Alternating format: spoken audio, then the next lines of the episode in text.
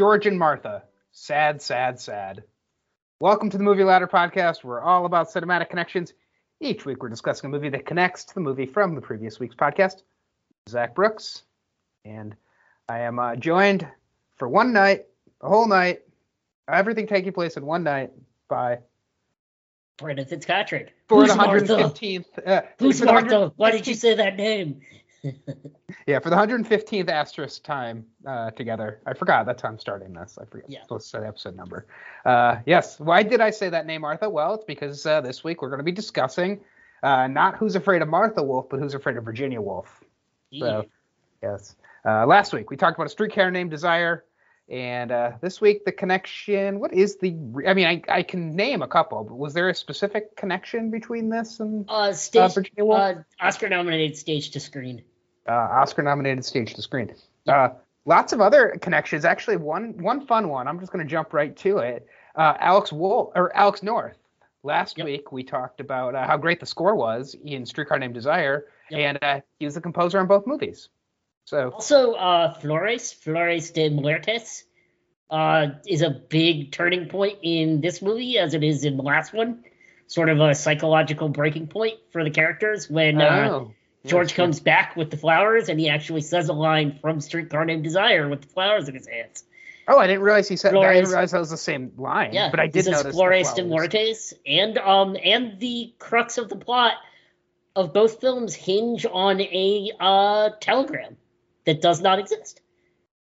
Yeah, So oh, there we go. Look at this. Those we're were- jumping. We're jumping all the way to the end of the episode. Very Those were quickly. my two big Uh, connections that I wrote Yeah. down. So I do think I have a fun title connection, which if I mean, I guess you'll know if we picked it or not because you can Yep. see the title of this podcast if you're listening to it.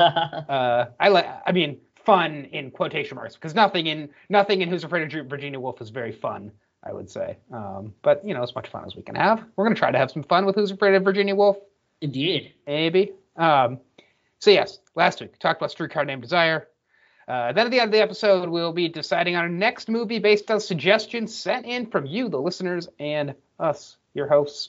Uh, we'll be spoiling Who's Afraid of Virginia Woolf. So if you haven't yet watched it, we'll put a timestamp so you can jump ahead to the latter discussion. Or uh, if you want to go and watch it, uh, I got it from the library. I think you got to pay to rent it, right, Brendan? Uh, I watched it on Showtime for free because I still have a Showtime subscription Oh, it's on Showtime. from uh, yeah. So I uh, or I'm sorry, I didn't watch it on Showtime. I watched something else on Showtime. I was gonna say We're cutting that out. Let me start over. No, no, no, it's fine. You watched. Uh, I watched Yang it for on- you watched 199 on Amazon Prime. Yeah, You watched After Yang on Showtime, right? yeah, I did watch After Yang on Showtime. I- I Yeah, I watched this movie uh, for 199 on Amazon Prime. Um, so yep, you can uh you can rent it or get it from your library if you want. I got the Blu-ray. I will say I don't know how the digital looked, but the Mhm. Blu-ray looked awesome. Like the black and white, it beautiful. very Yeah. very sharp. It was a very sharp black and white. It held up, uh, especially for something that was primarily, you know, all shot in the nighttime. hmm I never had a problem seeing what was going on. Like it was very, very well preserved. Nice. So, Uh, yeah, it was really good. important to you. So Yeah. Uh, all right. Well, um, before we uh, yeah, of course, submit your feedback also at Ladder Movie on Twitter, the movie ladder Mhm. gmail.com. Send in those next movie suggestions and feedback once we do pick next week's movie. And uh, before we get into best thing you watched this week, uh, I did note I said Brendan last week, at, at, like a day after our episode dropped, I said Brendan, I Mhm. have something I want to discuss at the top of this podcast, and you said, "Uh oh." Uh oh. What did you think I was going to say? What, what went through your Um, head? You wanted to. You wanted me to put down my stamp on what's going to win Best Picture in two weeks. Oh no! What what is going to win Best Picture in two weeks? What do you think? Uh, it's still going to be Power of the Dog. Uh, I think it's going to be uh, Don't Look Up, unfortunately. Mm.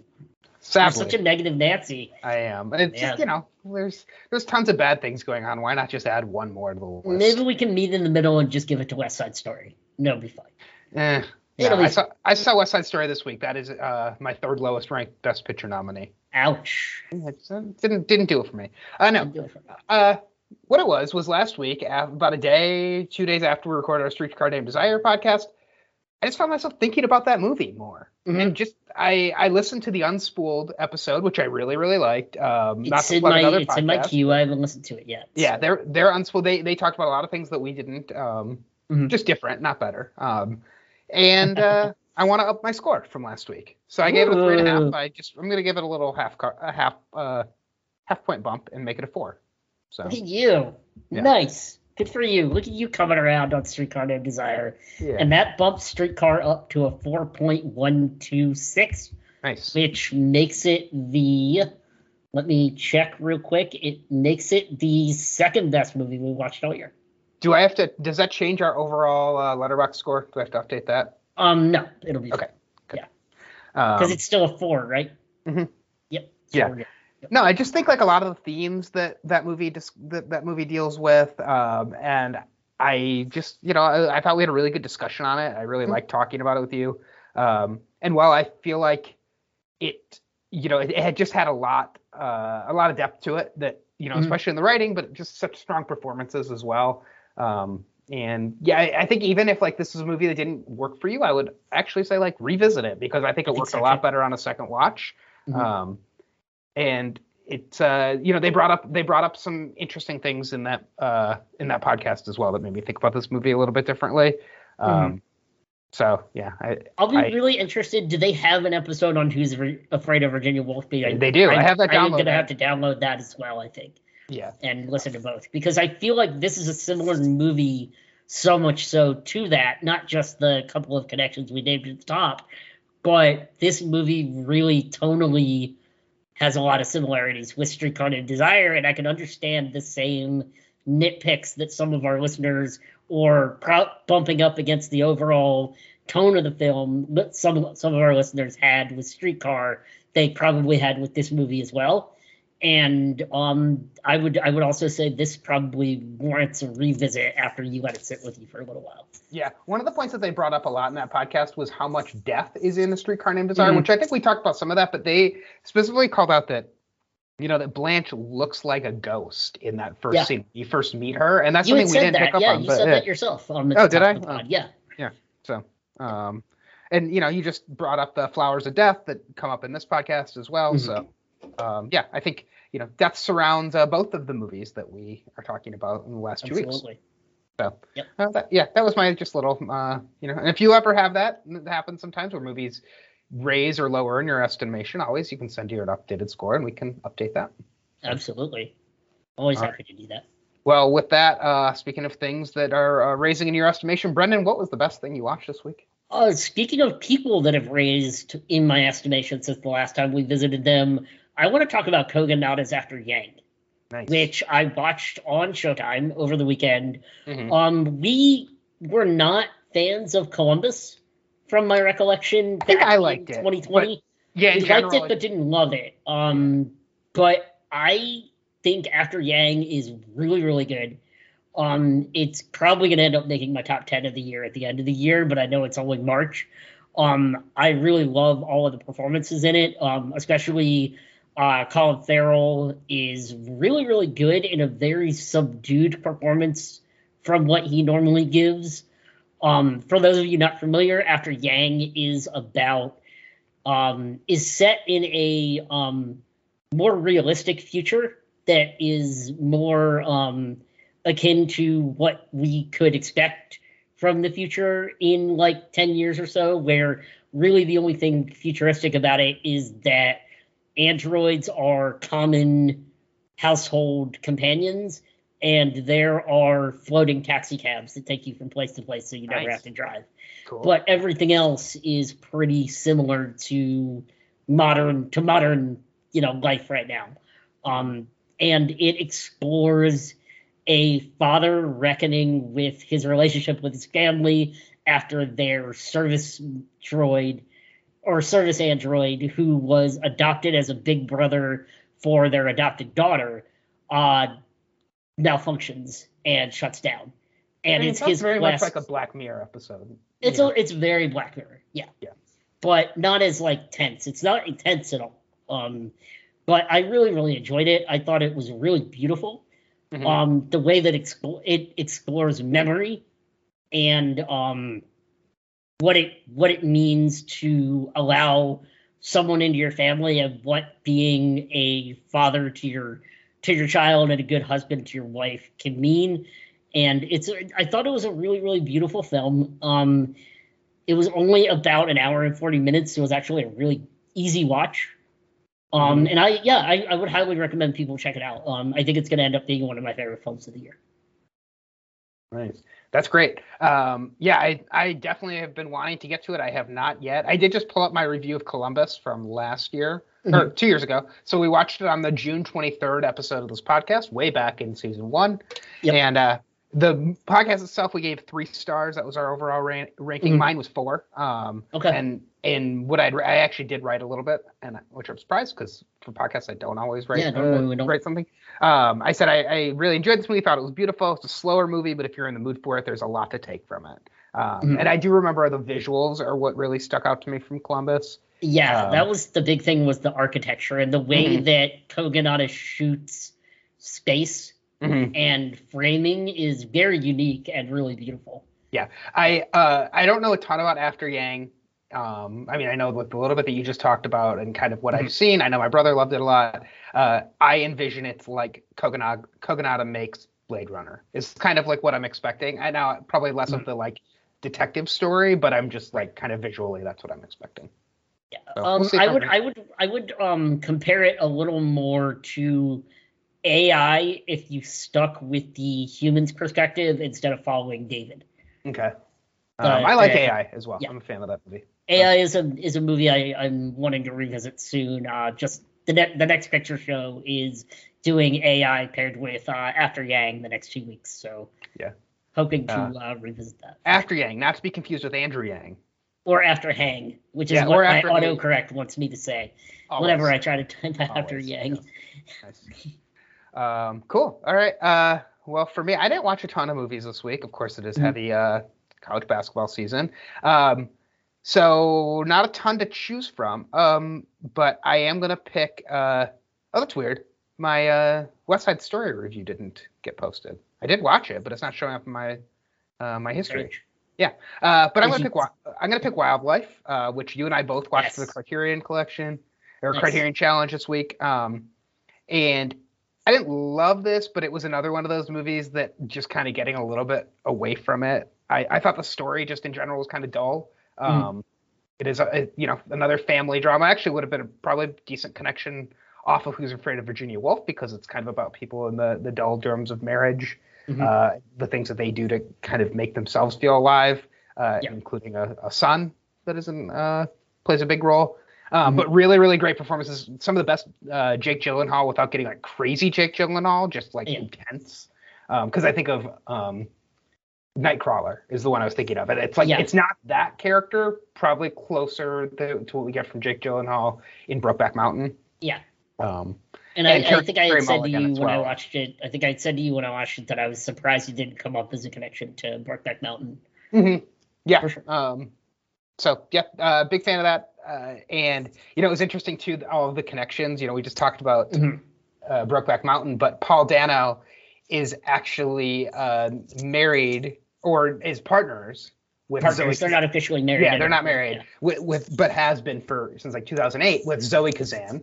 Yep. Uh, and so you know we've had lots of lots of Kazans lately on this podcast, but also mm-hmm. last week we talked about the Batman, which has Paul Dano in a role. Um, yep. So some fun, some, some fun little uh, connections there as well. For sure. Yeah. Um, so uh, Wildlife isn't streaming anywhere. It was kind of hard to find. Uh, yep. I think I did have to pay to rent it, unfortunately. So. I did too. Yeah. Yep. Or actually, no, I think I got it from the IFC channel with a seven day free trial. Oh, that was yeah. what it was. Yes, but I, I need to remember to cancel that. Yeah. Yeah, I need. I, yeah, I have a. Uh, I snoozed my Gmail for. Uh, that's Thursday, the trick. So whenever you, yep. yeah, that's that's my biggest trick that I'll give everybody. I know it's, the, it's one of the best life hack advices yeah. you've ever given me. Is make sure if you get if you go on those things like cancel in a month, just snooze it for 29 days, and then when it pops mm. back up in your inbox, uh, yep. you can uh, you can cancel it. So yep. I mean, it only really works if you actually obsessively check your email like mm-hmm. I do. But, yep. You know. Yeah, I know a lot Same. of people don't. um, all right. Well, uh, anything else you want to get into before we? Uh, uh, we Zach, it's your birthday coming up um, on Friday, so everybody reach out to Zach and wish him happy birthday on social media. It's his favorite thing. Um, yes. Yeah, but uh, any any big um, birthday watches? You? Uh, uh, yeah, Michigan State plays on my birthday, which never goes well. So well, uh, hopefully we won't have a repeat of the last time that happened. Yeah, exactly. Um, no, otherwise nothing nothing huge planned. Nice. Um, just watching a lot of basketball, eating some food, taking a couple days off of work. awesome. Yeah. Um, I don't know. Birthdays are like. Are there any good movies about birthdays? I'm sure there are. Nothing's popping. Well, in. this one technically is about a birthday, but uh, Oh, true. There we go. All right. Well, yeah. So let's get into it. Who's Afraid of Virginia Woolf? So uh, it's from 1966, directed by Mike Nichols, uh, and uh, stars Elizabeth Taylor, Richard Burton, uh, George Segal, Sandy Dennis. Yep. And then there's like a couple. There's two other people who play the Roadhouse uh, waitress and manager. um, Um, and you know, really, what we're watching here is we're watching one night uh, with a couple that's been married for many years, uh, Mhm. as they return home from a party and they are drinking and just kind of having a ther- I would say it's just like you're watching a therapy session, basically a, a marriage counseling session between two people with uh, two other younger people. So George Segal plays a character named Nick, and Sandy Dennis plays his wife Honey. Uh, Mhm. And they are visiting with George and Martha and uh, George and Martha are laying it all on the line, and everybody's kind of talking about their marriage issues. Both couples really talking about some of their marriage issues. Yep. And uh, we spend a night with them. Uh, it's a stage to screen adaptation. Yep. And uh, yes, that that that is Who's Afraid of Virginia Woolf. So, uh, Brendan, what what were your initial thoughts? yeah. So initial thoughts. Um, basically, this is in line with some other movies that I've talked about on this podcast before, where I was really vibing with this movie. I really loved this movie, and I never want to watch this movie again. This was like a deeply affecting horror movie, like a human horror movie for me. Like it was very intense. I was captivated the entire time. Okay. Um, and I, I never felt a bit of the two hour runtime. Um, and it's right up there with like when I know I've talked in the past about how how hereditary made me feel afterwards, where I had to like go for a walk and then watch something completely totally different afterwards. This movie hit me like in the exact same way. And Hereditary is going to come up on my also rans later as a connection, but not as a Mhm. not as a pure connection. But this movie hit a lot of those human horror movie vibes that just really, really um, hit home for me. That I that I found so unsettling, Mhm. but at the same time, I was so captivated by the performances. Like I was like, oh my god, this is just incredible. Especially so, um, you know, before we get into your initial thoughts, some context behind this, um, behind this movie that I think our interest that our listeners will find interesting is um, so the play debuted in 1962, written by Edward Albee. Um, around that time, Richard Burton and Elizabeth Taylor were engaging in their first affair on the set of Cleopatra. Mm. Um, they saw this film on a date, or saw the saw the saw the play on a date, and then so, um, in 1964 they both divorced their respective um, spouses. Uh, Elizabeth Taylor was actually married at the time to singer Eddie Fisher, father of Carrie Fisher Mhm. um, after already Wow. ruining his marriage to Debbie Reynolds. Um, and then they got married in 1964, and two years later, they made this film. And they were sort of the 60s Hollywood it couple. Like they were the Brangelina, to put it in modern context, of the 60s, where basically the paparazzi documented every single bit of their lives Mhm. and their affairs and their romance and their marriage, their subsequent divorce in 1974, their subsequent remarriage, and then divorce in 1976. So they they were married twice, divorced twice, all within the span of 10 years. And where? So can you put into context in 1966 when this movie came out, or maybe 1965 when this movie was made? Were they together at the time, or They were they together. Separate? This would have been right after they got they they probably started developing this to film within a year of getting married in 1964.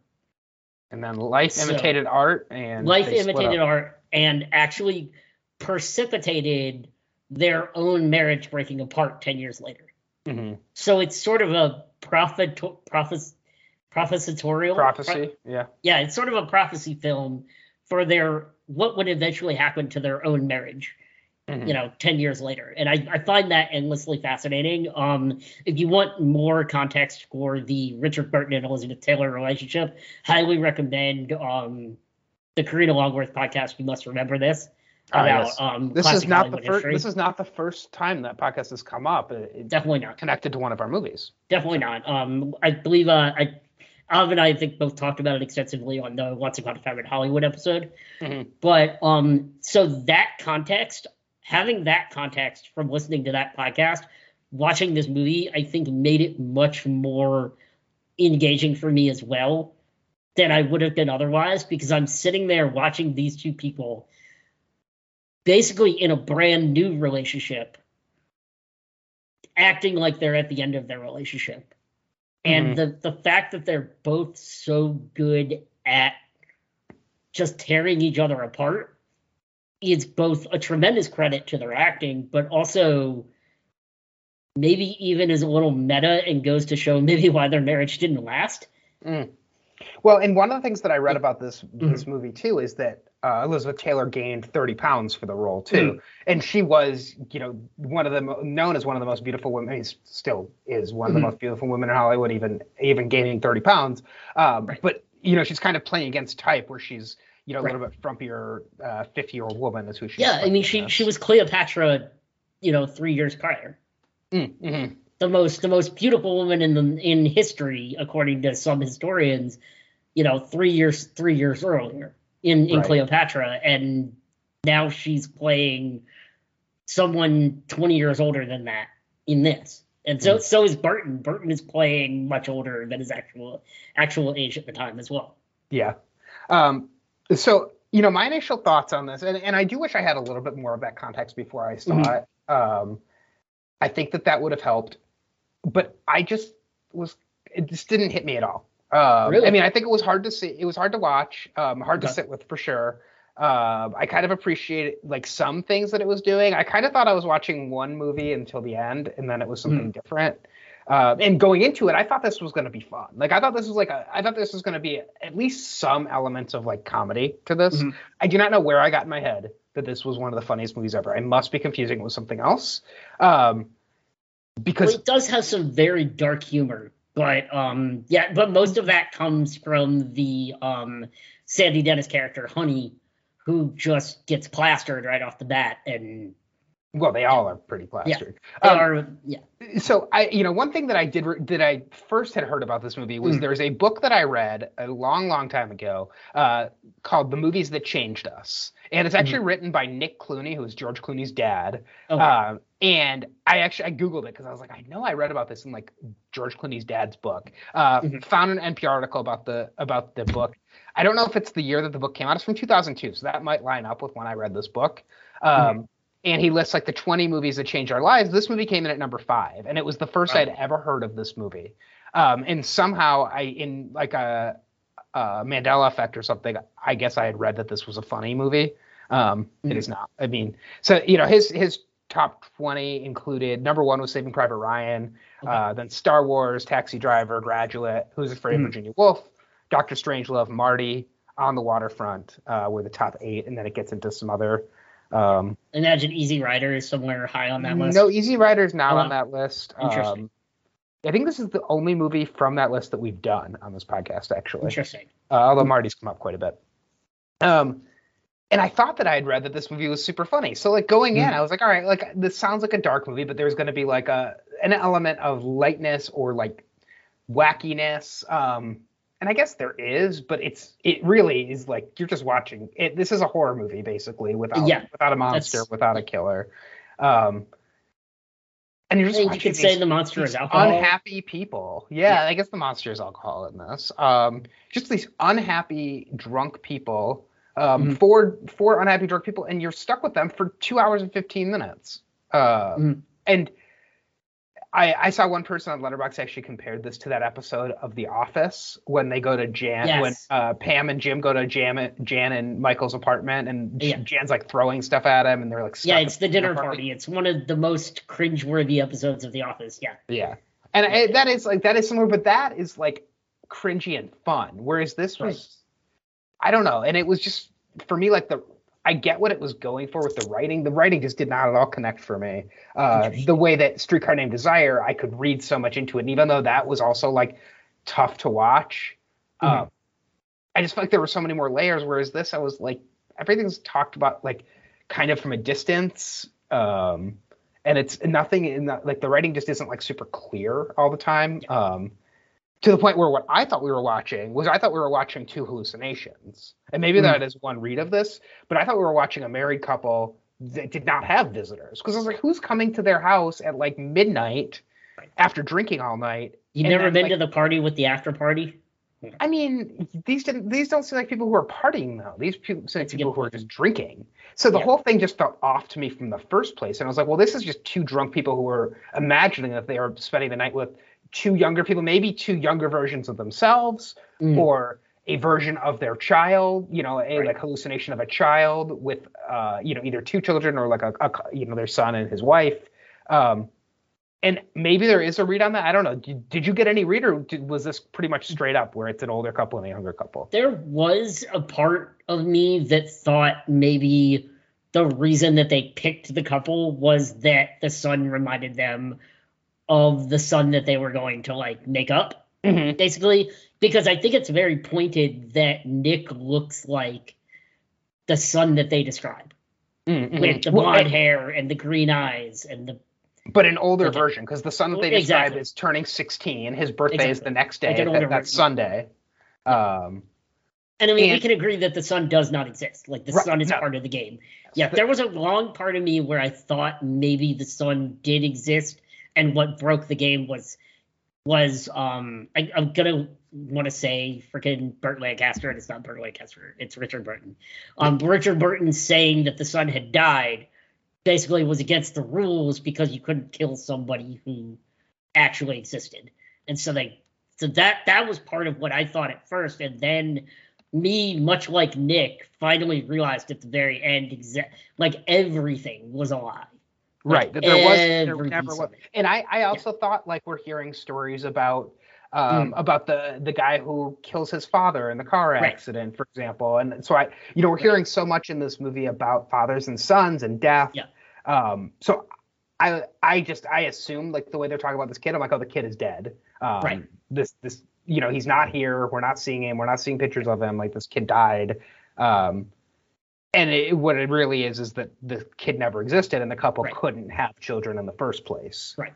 Um, And I think that's why they treat um that's why they treat Honey so terribly once they find out that she gave up a child. mm, mhm. You know, is that that that sort of turns them because for a while they're sort of like really nice to Honey and more focusing in on torturing Nick and just sort of like playing with Honey. But then Mhm. when they find out from Nick what happened with Honey's pregnancy, that's They- when So what they find out is that she was when they they got married basically a shotgun wedding because Nick thought she was she was pregnant, and then all of a sudden the pregnancy just went away, and she well, she blew she up had an and she- abortion. right. But what Nick Nick I don't know if Nick even knows that. Nick though. doesn't know that. Right. And that's yeah. And like again, that's another one of those things that's like off. I'm like, are these real people? Because why would he just assume like, oh, you looked pregnant now, you no longer look pregnant? Like Right.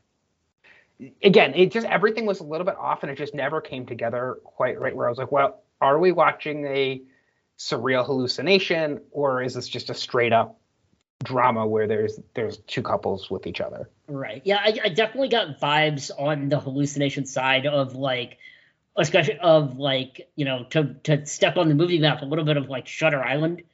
A Mhm. little of like we're putting on this performance because it helps us cope with the day-to-day life that we're living so that we don't have to live in the reality that we're actually stuck in. Right. You know and I, mean? I do Like it- think like probably a second watch of this movie, knowing Mm-hmm. exactly what happened, there's probably things like you're you know you have Martha sleeping with Nick and accusing Nick of being sexually inadequate. Well, you know, did she actually though? I don't think well, she I don't think she did.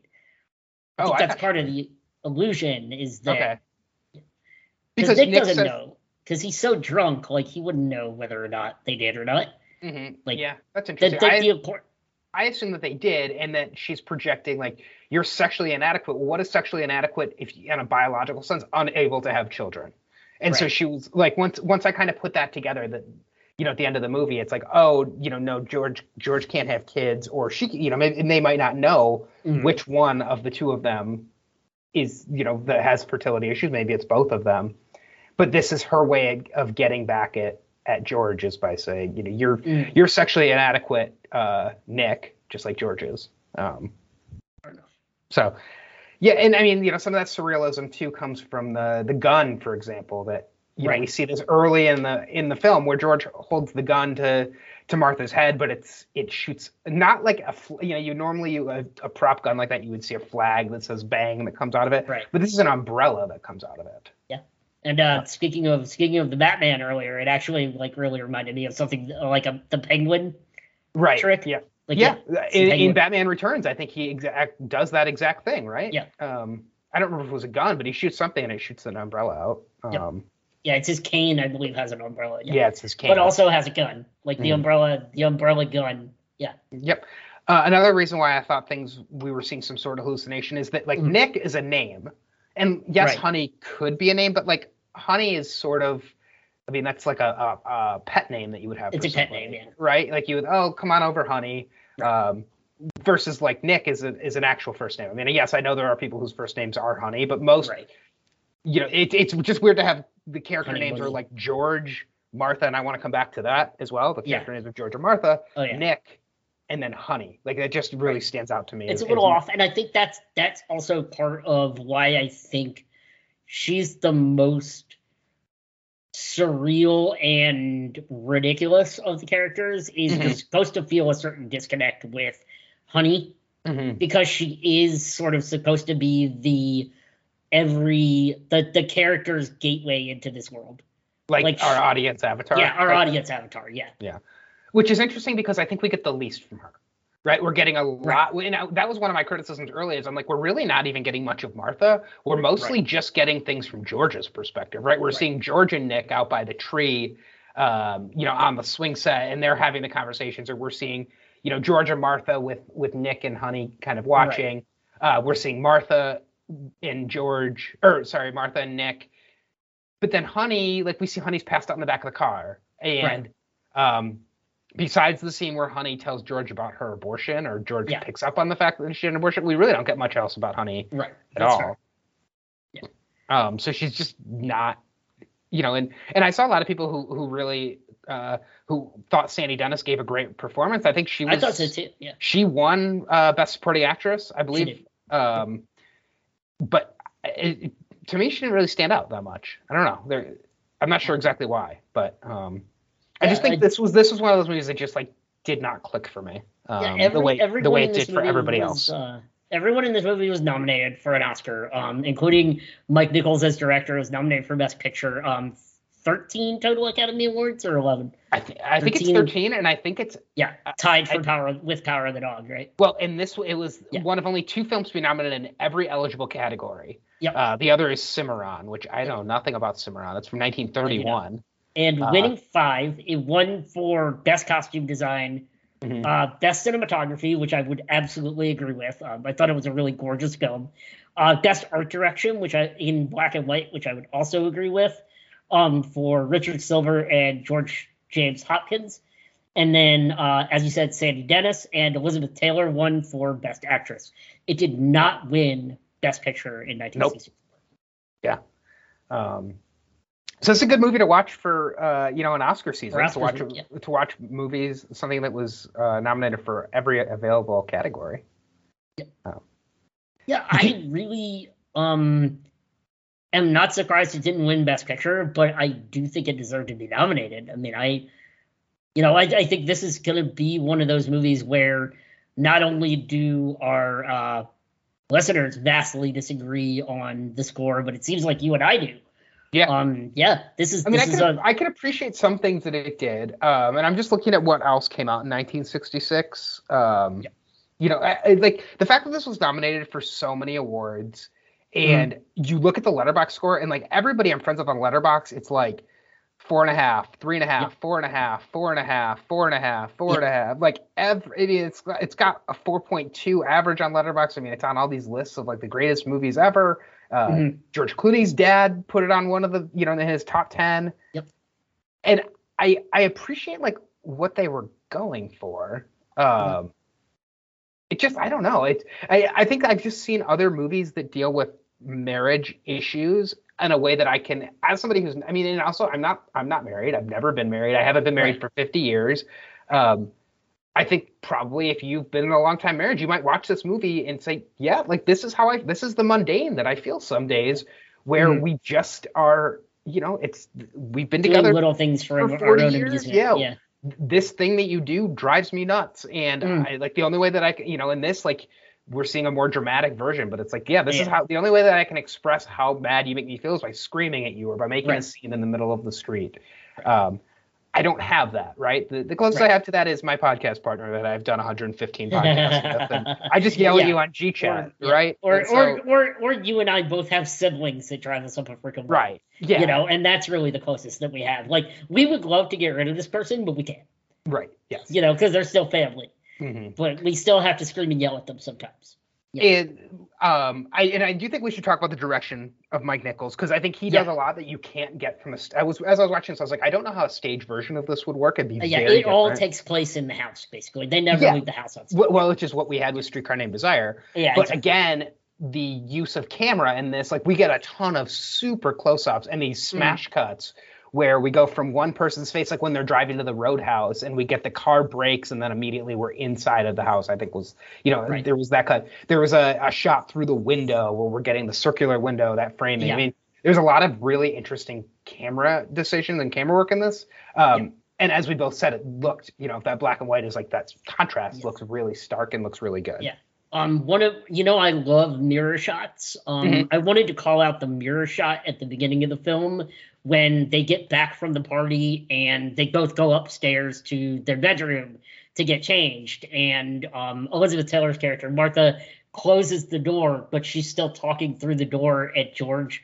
And so Mhm. you're watching George talk to Martha through the reflection of him in the bathroom door Oh, interesting. I didn't even pick and up And I thought that was like such a beautiful shot. Um, Mhm. it, it was like really that's not something you're gonna see on, or get on stage. Like, right. They might No, have there- a mirror. There's a the lot that, door, that this but it's not benefits from be- being on Mhm. camera versus on stage. exactly. And so I, I completely agree. Mike Nichols should have been nominated for Yeah. Best Director uh, Absolutely. and Best Cinematography as well, which uh, Director of Photography, their cinematographer, uh, Haskell Wexler was Yep, the. he won. Yeah, and he also did one for the Cuckoo's Nest, The Okay. Conversation, The Heat of the Night. Um, nice. you know, uh, among others, Faces, the Thomas Crown Affair. So he's done uh, Canadian Bacon. he Oh, shot nice. Canadian Bacon as well. So uh, ups and downs, I guess. There you go. Um, yeah, I- and you know, for Mike Nichols, for this being his first picture as well, uh, and he'd do The Graduate the very next year, uh, Yep. 1967. Um, you know, I think that's that's also really commendable. I just think in terms of Best Picture, I mean, I guess I guess Best Picture isn't going to work for for all the Best Picture nominees aren't going to work for everybody. So Right, and I mean that's one of the big things about this year's crop of Best Picture nominees is like not every movie is working for everyone. Like that's why it's been so hard to predict like what's going to win this year. Oh, this current year, 2021. yeah this current year is Yeah. like this i feel like this happens every year and i mean i know this comes up on uh the big picture all the time is that the thing that winds up winning best picture is not normally looked back on five ten years later as the best picture of that year Mhm. you know what i mean like the, Yeah. the academy rarely gets it right Yeah. Well, and And looking so- at the the Oscars from 1967, like I haven't really Mm. even seen any of the movies that were. I haven't seen any of the Best Picture nominees besides I- this one now. i've seen a man for all seasons and i haven't even heard of two of the other ones yeah, Alfie. The Russians are coming. The Russians are coming. Which um and yeah, and i've only heard of alfie because we've talked about michael caine before and it's you know it stars michael caine it's come up before Michael cocaine. Yeah. Yeah, Michael Caine. Um, Uh, but I've never heard of the Sand Pebbles or the Russians are coming. The Russians are coming, and Nope. so you know, Um, and then for all seasons, it's a classic. It's one of those ones that they always show you in high school when you're doing um English history, British history. mhm. Um, but yeah, I mean, that's really it. I mean, crazy that the good, the bad, and the ugly was 1966. Yeah. And is now is not anywhere on these Academy Award nominations. Now I don't know. Maybe the year is. Could that be a year off, or was this just was good, bad, and the ugly just not recognized? Well, it's these are films that you know. You also have to remember that these are still a lot of these films came out in 1966 because the Oscars were timed a little bit differently back then. Yes, no, no, no. I So- the movies yeah. came out in 1966, and then they're it's the 1967 Oscars. Um, I mean, yeah, I don't. I'm just looking at uh, Good, the Bad, the Ugly. It does not look like it was nominated for any awards. Right. So, and that's probably the. Mo- I mean, that's that's definitely the most memorable movie from that year. Okay. I I would would- have to I would have to go back and look. I don't have the I don't have 66. I mean, Persona, uh, Daisies, Blow Up, Who's Afraid of Virginia Woolf, Battle for Algiers, Battle of Algiers, which I know you're going to be watching this week, Batman, 1966. Um, oh man, that should have won Best Picture. Yeah, that is I mean, that, that is a. I mean, we we got the penguin in that one too. Maybe All he does Arrested get Metal fellowship. Batman. Um, yeah, I mean, nothing else that really stands out. El Dorado. Um, so Don't- yeah, I yeah. mean, what's up? Oh, what's up, Tiger Lily? I did like that. That was Woody Yeah. Allen's first movie. Um, was that year? So There you go. But yeah, Yeah. I mean, I think I think the Academy got it right nominating this in the first place. yeah, Um, looking at. for me. I mean, I haven't seen enough of the movies, but looking at Yeah. those movies, I, I can see why this was nominated. Yeah. Um, and you know, this is one of those podcasts where like you and I probably are not the, you know, we're by no means the experts to come in and talk about this because neither of Oh, us are married. Neither not. of us have been married for a long time. So like, it's just kind of what our initial impressions are, and it would be interesting with some of our some of our listeners who have been married for a long time and who Right. have families.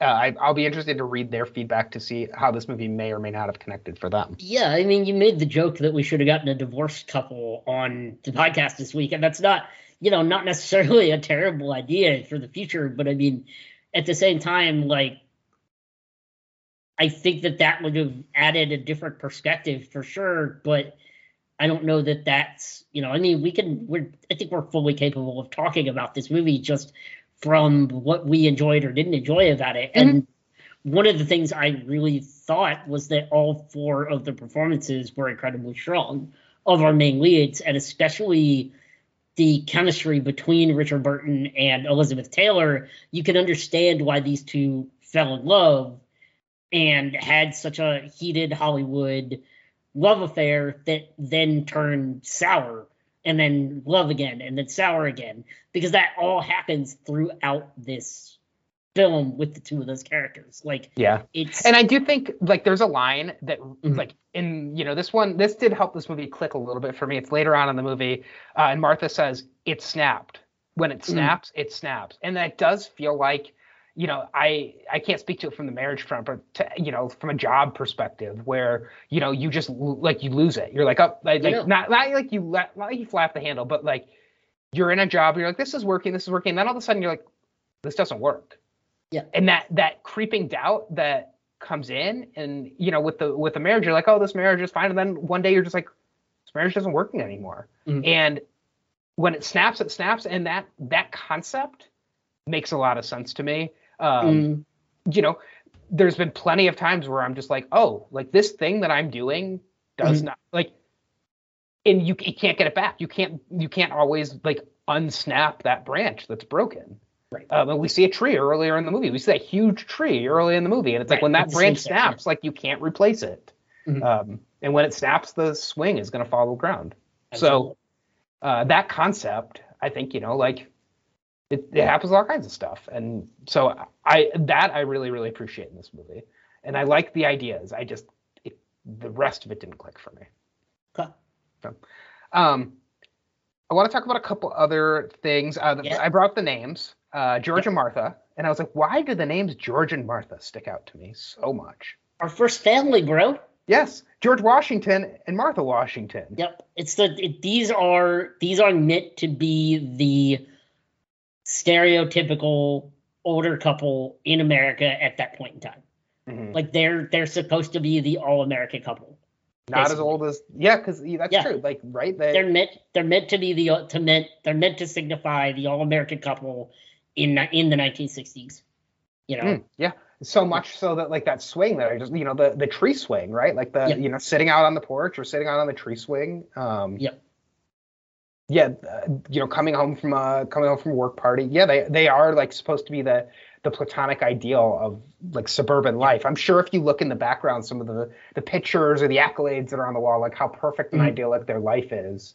exactly. Um, On the surface, yeah, it's Right. all it's all about surface versus what's boiling under the surface. Yeah, you know. and I guess that that can be represented when the when he kicks in the door, Yep. um, because the the latch is is and, and when he kicks it in, what does he find? He finds his wife's shirt on the steps and her upstairs with another man. Yep. So, um, So I, I really wanted to get into what I thought was one of the more like what what kept me engaged was how the characters in this movie used and threw back in the faces of the other characters the lies and the stories that they were telling to each other and telling to themselves mhm. to like make it through the evening.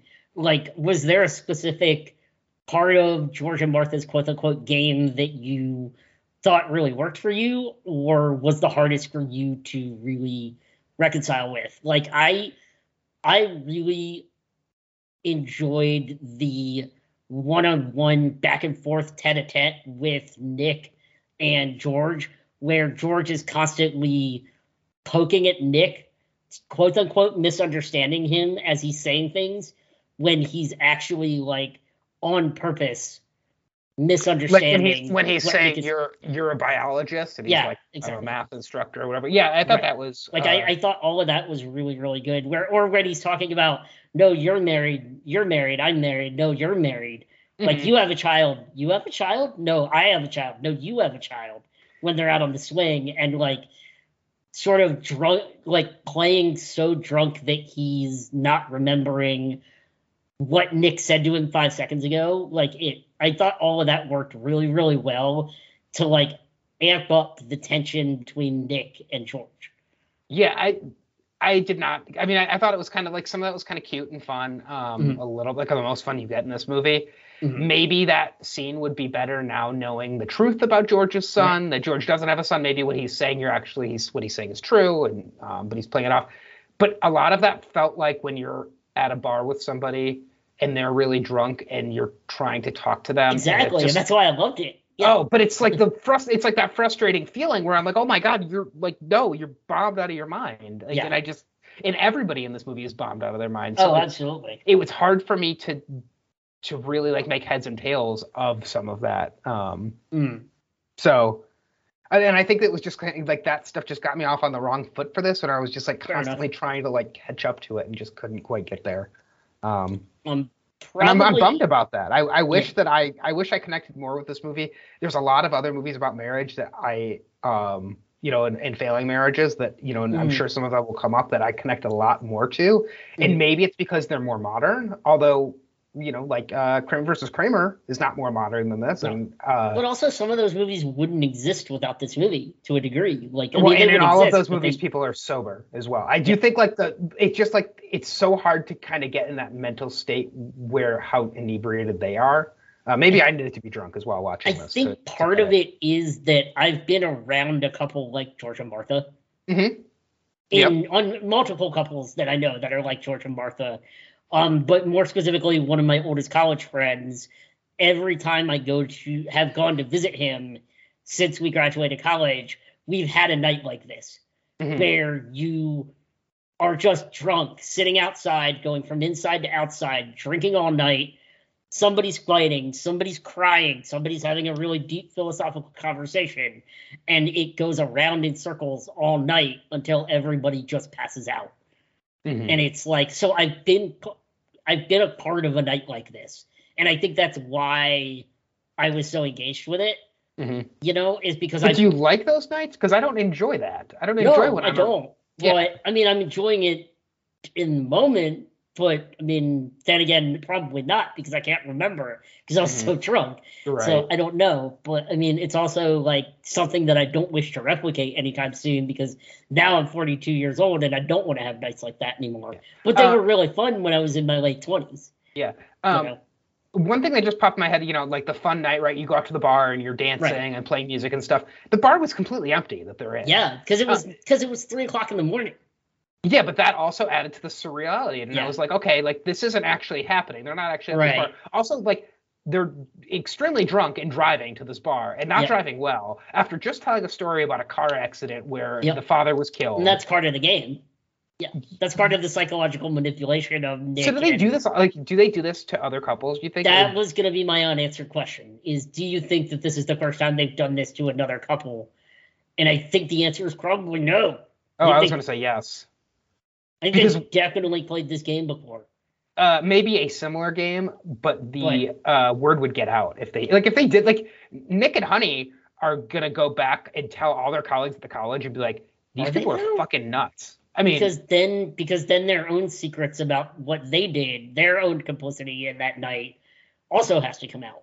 hmm, yeah, Like you know, I mean, they they have their own reputations that they have to protect. Is this where so like they're they're playing uh, this game that is terrifying people? Is this where like the idea of Saw came from? Like want to play a I mean, game? it kind of is. It's like, Yeah. yeah, yeah. I mean, it's yeah, it's Hmm. it's that awkward for sure. Yeah, this movie did remind me of Secret Honor in a way, Okay. um, which is another that's that's a movie I watched for Criterion a couple of weeks ago. It's an Altman movie. Um, starring Philip Baker Hall, and that's it. And he plays Richard Nixon in one of Richard, like you know, towards the end of Richard Nixon's life, like reflecting back on the things that he did, um, Mhm. and like ranting these crazy theories, and like uh, you know, he's recording and he's saying, "Cut that," and uh, it's it's very much a play. Uh, you know, it's it's one man in a room, and he's in this kind of like library esque room with lots of books and you know desks, and um, it, it, like there's a lot of this movie that I saw reflected in that, and that was one where I was like way more interested in what was going on and could just connect with the movie better than this. So uh, you know, let's throw Secret Honor out there. It's just like I don't think it's a great connection in this movie, but this movie reminded Mhm. me a lot of it. So, um, all right, let's see. Anything else that we want to touch on before we get to uh, feedback? Um, no, let's let, let's get into feedback, and if I have anything else, it'll come up in my one more thing, I think. But Yeah. um, we haven't talked about Virginia Woolf, the name Virginia Woolf. Um, Yeah.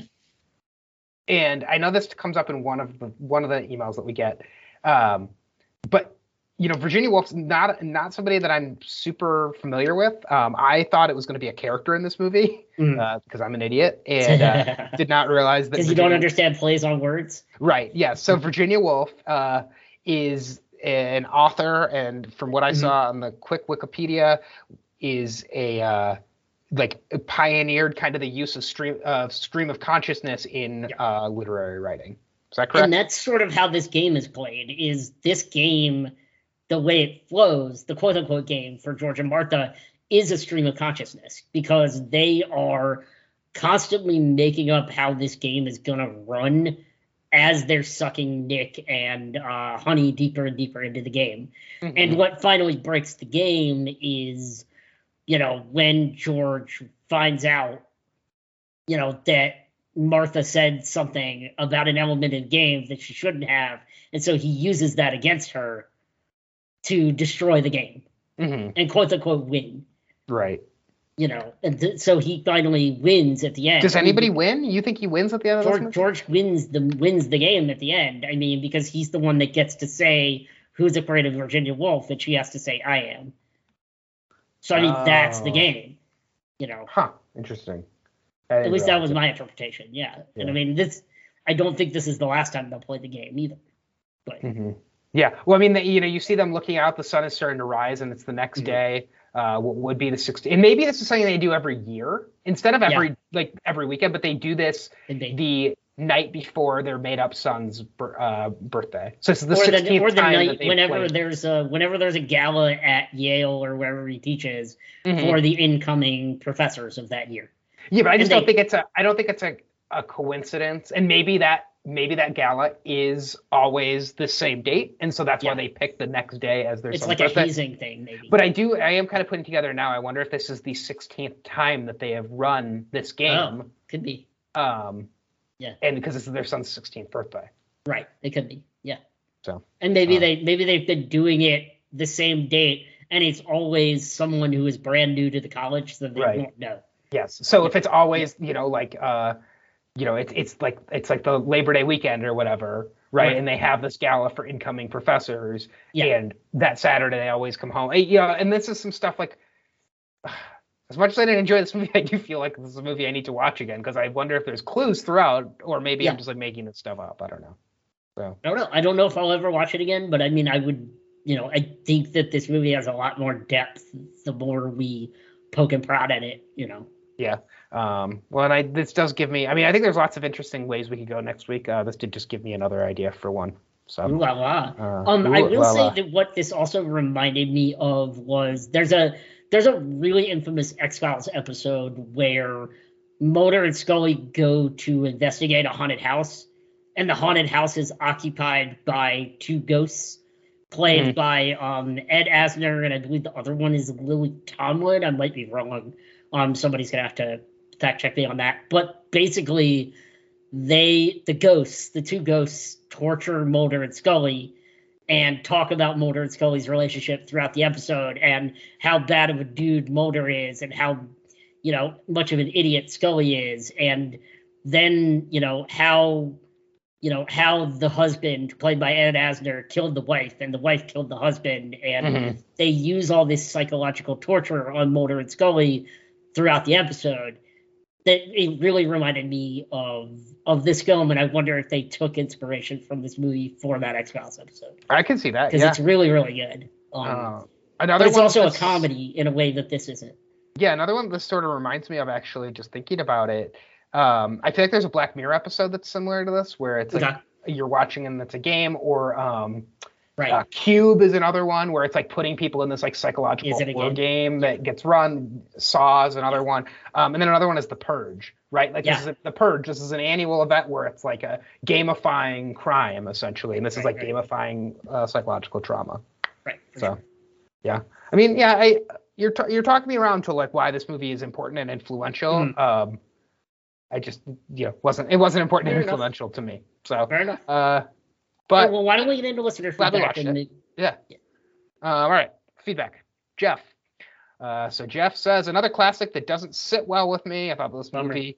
Uh, I thought this was a movie that did nothing but make you feel uncomfortable or bad. Perhaps my view is somewhat tainted from personal experience, but I really disliked the whole thing. The acting was fine, Mhm. but this just isn't a movie I would ever want to see. The longer it went, the more uncomfortable it made me feel. 1.5 from Jeff. So, And I would my my my response to it made me feel uncomfortable or bad is that's the point though. And Yeah. that doesn't necessarily mean that you have to give it a good score for making you feel uncomfortable or bad. Mhm, right. But that is the point of the movie is to make you feel uncomfortable for these characters and sit in that psychological trauma.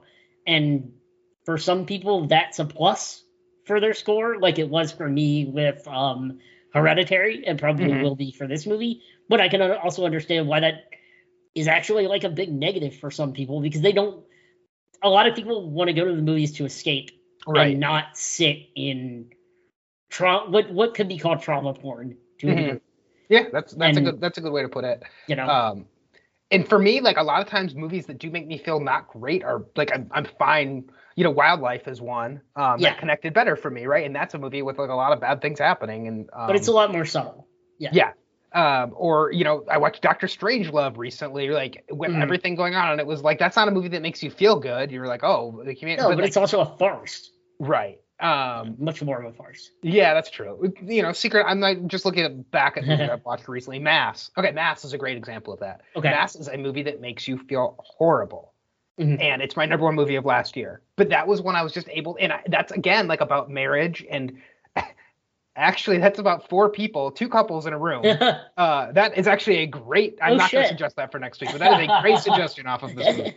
Uh, I do not want. If, if people thought this movie made them feel bad, I'm not gonna. I'm not gonna. yeah uh, we're not to Mass. make the audience sit through mass but it mass is on my list i need to see it Uh, So, so Mass, that might be a very interesting one to watch this week for you because it is a really good connection off of this because Yeah. it, it's very much like a stage performance. There are a couple other actors who are in the movie, but it's pretty Mm-hmm. much four people sitting in a room talking about a difficult topic, but it's more it's more grounded and it's it's much more. This movie is not grounded. That that is the problem. This movie is not grounded in reality that I could connect to. Whereas like Mass, uh, Marriage Story, some of these other movies, like they are more grounded in something where I can understand where it's where things are going and where they're coming from. step on too many of my connections. I know. right, I was let's- I was dancing around Marriage Story for a long time. Son I know it's gonna come up. I know it's gonna happen. all right, let's let's get on to. Owen. Uh, Owen says, "Great, fun, dark, captivating film. Sandy Dennis and Elizabeth Taylor both shine in their roles with deserved awards. George Segal does fine as the relative voice of sanity amidst all the insanity, albeit he may probably be the maddest character in most other films. For me, it was Richard Burton that really engaged me. Could listen to him say anything in that wonderfully gruff, mellifluous Welsh voice. some wonderful drunk acting throughout, and almost certainly had to be stone cold sober while doing so. Felt I could really empathize, empathize and relate to the characters. Definitely a film worth revisiting. Four and a half out of five for Owen. Uh, he says one more thing: Bette Davis and James Mason were originally the first choices to star in this film as George and Martha, with Bette still going to refer to the Joseph Cotten pick Beyond the Forest in it. Um, that was something I was going to bring up in my one more thing. Mm-hmm. As much as I love the Burton Taylor pairing, I would have really loved to see this cast as well. Um, I could see the Bette Davis in the Elizabeth Taylor role um, for sure. Um, I'm not familiar enough with James Mason to say for sure, but um, I think Owen Owen echoes a lot of the feelings I had on this. I thought all of the drunk acting was really, really good, if not a little over the top sometimes, but mm-hmm. necessarily so. Um, and yeah, I think they definitely all had to be stone cold sober to do it. Um, or at least I hope, but I doubt they were. Yeah. Um, and we yeah, I would be curious because we talked about that with Marlon Brando last week. And yeah. We said we thought Marlon Brando was probably drinking. Uh, yeah. As he was doing this. Yeah, because he's so method. Um, we haven't really talked about George Segal a lot. Um, George Segal of uh, most notable as the boss on Just Shoot Me, as we mentioned last week. Um, I I found him a little bland, but I also real thought that he needed to be a little more of a straight man, bland, average Joe to counteract the pomposity of the George character. Yeah. You know? Uh, I, I found him bland too, but I thought it was kind of intentional because he's yeah. this, he's not in this world, right? And he's being brought in, and he is kind of he's the new guy. He's very straight edge, right? He's like, he, is he a math teacher? Is that correct? And he is math. Not no, he's not math. He's biology. Right. Not math. oh no, he's not. Elizabeth math. Taylor thinks he's math. But either way, he's so he yeah. studies a very like scientific and precise. He studies right. science, right? He studies right. math. Like either way, he's not. He's not an English professor. Um, and what is? Do we know what George is a professor? George is a professor of history, so it's of science, of faith. Right. Of. Yeah, yeah, man, yeah, like man of man of art, man of man of science. Yeah. So, um, and I did just see George Segal did die uh, almost exactly a year ago, March twenty third, oh, wow. twenty twenty one. So, um, but uh, and he's got an interesting filmography. It looks like he was in uh both Look Who's Talking and Look Who's Talking Now as well. I mean, um, I do have a George Segal connection in my in my connections, but as do I. I'll be curious if it's the same one. Yeah, um, probably. Yeah, maybe. Uh, all right. Well, uh, so what was Owen scored? We got to. to uh, he got a four point five. Yeah. So I appreciate the feedback, Owen. Um, yeah, I I'll I'll use something else for my one more thing. I appreciate the Bette Davis um shout out. I had the. I'm glad Owen had the movie because I couldn't find it, but she kept yeah, saying what a would. dump. She kept yep. saying what a dump. What is that from? It's from a movie called Beyond the Forest. Uh, uh, what a dump was going to be my intro, and then when they had the line George and Martha sad, sad, sad, I was like, well, that describes yeah. this movie pretty well. So that's yeah, what it means. Um, yeah. Uh, and one thing, just going back to Jeff's about how you know this movie didn't make him feel great. Like I do think like the use of like those extreme close-ups and the camera yeah. work also adds to just the anxiety that you feel watching this movie. For sure. Um, So, all right, uh, from Stefan. He says, I'm afraid of ever having to watch Who's Afraid of Virginia Woolf ever again. it turns out great acting can't always make up for poor writing. The last 15 minutes of the movie are truly interesting, but that means having to sit through two hours of flop, nice use of flop, uh, to get there. Taylor and especially Burton are fantastic, but they do not save the movie. I kept hoping someone would kill someone else. Uh, I did think that was actually going to happen. Alas, all of the real characters unfortunately survived. Two out of five for acting and acting only. Ouch. Um, I will say on the writing front, I mean, this was written by Pulitzer Prize winning and Tony winning Broadway um, playwright Edward Albee. I mean, I've met Edward Albee. He's a really mm-hmm. nice guy, really quiet. Oh wow, look at you. Um, but yeah, when I was working in New York, I met Edward Albee when I was working on a show. Mm-hmm. Um, really nice guy. Um, really brilliant playwright. This is definitely his most famous work. Um, but yeah, it's really wild that he would say that. But um, I believe Edward Albee won a Tony and a Pulitzer Prize for this script. Yeah, and uh, co-written by Ernest Lehman. Uh, yep. Lemon. Uh, yep. And he. Yeah, uh, Ernest Lehman did the adaptation. Um, yes. yeah. uh, also worked on West Side Story. Oh, Yep. so, and Sound did a lot. So it looks like he does a lot of these stage to screen uh, adaptations. Yeah, like his King and filmography is impressive. Yeah. Yeah. Yeah, um, incredibly impressive. Um, so I will read Megan. Uh, sorry. Uh, we followed Brando and Lee in Streetcar Named Desire with Burton and Taylor in Who's Afraid of Virginia Woolf, which means we've seen some of the best acting of all time over the last two weeks. Both this movie and Streetcar were nominated in all four acting categories at the Oscars, and while both won for Best Actress, neither won Best Actor. Brando at least went on to win two Oscars later in his career, but what a shame for Richard Burton, who never did get one despite seven nominations and an overall great career.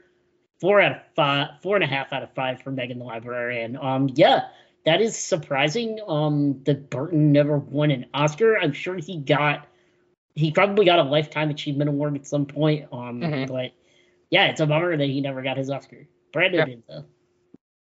All right. Uh, next, I'll just combine our last two. Uh, first one is from my brother. I'm assuming you just pulled this from Letterboxd and he didn't I did, send the yeah. same. Yeah, yeah. Uh, uh, Who's Afraid of Virginia Woolf? I am 4.5 out of 5 for him. Uh, and he was really excited about watching this. So that's a great movie, as was Latanya Starks. Uh, I know on Twitter she was really excited. She said we've been picking some classics lately between Yeah. this and Streetcar. So, Yeah, I mean, I, I'm not, I wasn't gonna um infer a rating from Latanya, but I'm sure it's a very high score from her as well. Uh, Tanya might have been somebody interesting to have on this podcast, just to give Yeah, a, like sure. a female's perspective to this. Um, Yeah. I don't believe she's ever been married uh, or is not married. I don't, but I don't know. Uh, yeah, I, I think like there's yeah, different people can bring lots of different experiences. I think Jeff would have been an Yeah. interesting person to have on this podcast because he references kind of some personal history as well. And um, Right. I mean, I know you know Jeff was married a long time as well. Um, so you know he Mhm. would bring that. Uh, you know that read on it that Leo and I can't have. Yeah, for sure. Um, Uh, all right, and then Jim say? Jim Crumley, Professor Jim Crumley. Uh, Yes. He's a math professor, right? No, Believe so, or yeah. biology. Uh, yeah, He's a man of letter. He's a man of letters. Yes. Uh, Professor Jim says this was a fun one with great performances. It roots as a play. Its roots as a play still make it a bit too talky, but though the Mm. characters were extremely extreme, they felt less like characters of a streetcar named Desire. Four out of five for Jim. His hero of the movie is George Segal. Uh, it was good to see him keeping up with Taylor and Burton since I mainly know him from Just Shoot Me There you go. Boom. and don't shoot, don't just shoot Don't, Martha. shoot, don't just shoot me. Yeah. All right, so Uh, that is a three and a half average from the listeners, which is about where I thought when I saw the scores starting to come in that we would land. Um, some highs and some lows from the listeners that give us a nice average of three and a half. So, Yeah. Um, what you got? I struggle. I struggle with this. Uh, I came in thinking two, and Wow. um, but I, I I appreciate this movie. I just. I just, it didn't work for me, but I think I like, I think we've you know again like uncovered a couple things, having our own little podcast therapy session about this. So I think I'll go up to Mhm. two point five. Um, will be by far the lowest score on Letterboxd of anybody I know. Um, Wow. and I, I don't know. It's just I couldn't connect with it. I it was not grounded enough for me. Um, maybe I'm just too much of a man of science. I need I need something more more grounded in realism than this movie was. I'm a, I'm a man of faith. Um, Yeah. I'm also a man of rewarding really great movies with a really great score. Um, I've given two fives this year, one to Mhm. The Big Sick and one to About Time. Mm-hmm. And I'm about to give my third five of the Look year in Wow. in 11 weeks. Mhm. That is wild. Nice. we That's could good. do it really well this year. And this this is a five star movie. It's Mhm. nearly perfect. Um, the things I could dock it for just wouldn't knock anything off the score for me. I Mhm. like I said, it just it engaged me the whole way through. It it really worked for me. Mhm. And who's to say if I watched this at any other point in time, maybe it wouldn't have worked for me. Mhm. But last night, sitting in my apartment, it worked for me. Um, and that is I wish it did for me. I was so bummed Yeah, when I got to the end of this, and I was like, "Oh, that's not how I wanted to feel with this movie." I've had this Right. movie on my watch list forever, and I was real excited to get to it. Um, Yeah. That is wild. This is our largest gap in score ever, too. Um, our largest disagreement.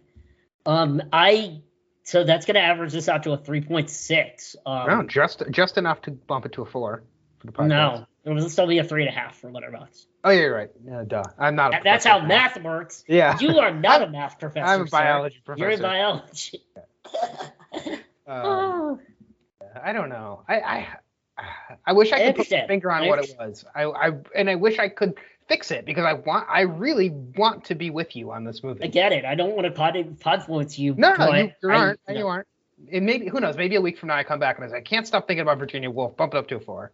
Uh, no, that won't happen from a 2.5, but you might bump it up to a 3. No, but I could see on a rewatch. Um, there's a lot of movies that on a rewatch rise a lot for me. Even movies that we've done on this. Uh, you know, uh, uh, Big uh, Big Lebowski is one example of that. That rise. I bet if the- I watch, uh, I bet if I rewatch Columbus after giving it a 2.5 two years ago and having seen After Yang, I would appreciate that movie a lot more. mhm. Yeah. Yeah, it just depends on when you watch a movie and kind of how Right. it hits you. Um, you know, I, I think like maybe even Stripes, right? Maybe we go back to Stripes and Yeah. get we get Stripes in a different Maybe. spot. So, um, yeah. What what have I given a five to this year? Just about time. Uh, have you one? given any fives so far? I didn't even give year? it five to about time. I gave it. No, you did half. not. Look at Wow. you. Give it 4.5 to About Time. Get out of here, Uh, man. Yeah. Um, and that is actually your you've given two 4.5s to About Time and The Big Sick. Yeah. I'm just very stingy with my fives, You um, are and I probably stingy. should be more. Uh, all my ratings are always like in that in that sweet spot, pretty much of like Yeah. three to four and a half is like what I give And I think- everything. I think I'm being consciously more liberal with my scores after giving out so many 3.5s last year. yeah, that's good. I think that's part of what it is. Is that I was giving out a lot of 3.5s last year, and I, you know, even on movies that probably deserved a little higher, and I'm just trying to be. This is why I just like thumbs up, thumbs down, and then Yeah, exactly, Otherwise, I'm like, well, if I give this a five and I gave like if I let's say there's a movie next week that I give a five to, and I'm like, well, is that really better than About Time? Like, shouldn't like shouldn't retroactively if this movie's a five, shouldn't I retroactively make About Time a five? So it's very All hard. to right, that's why ratings are stupid. and- Stupid. Yes, I agree. yeah. Ratings are dumb. Uh, and uh, anyways, Well, that's why Well- that's why I like on down the hatch. They always say that the rating isn't subjective to the thing you watched before. It's not a ranking. It's not a ranking. It's a rating. So yeah. But if I look at what were my top five movies of the year, right. and uh, yeah, I don't know, it's weird. maybe they're but are they all fives? There's nothing wrong with anal. that. Yeah, Yeah. I'm too anal with all this stuff.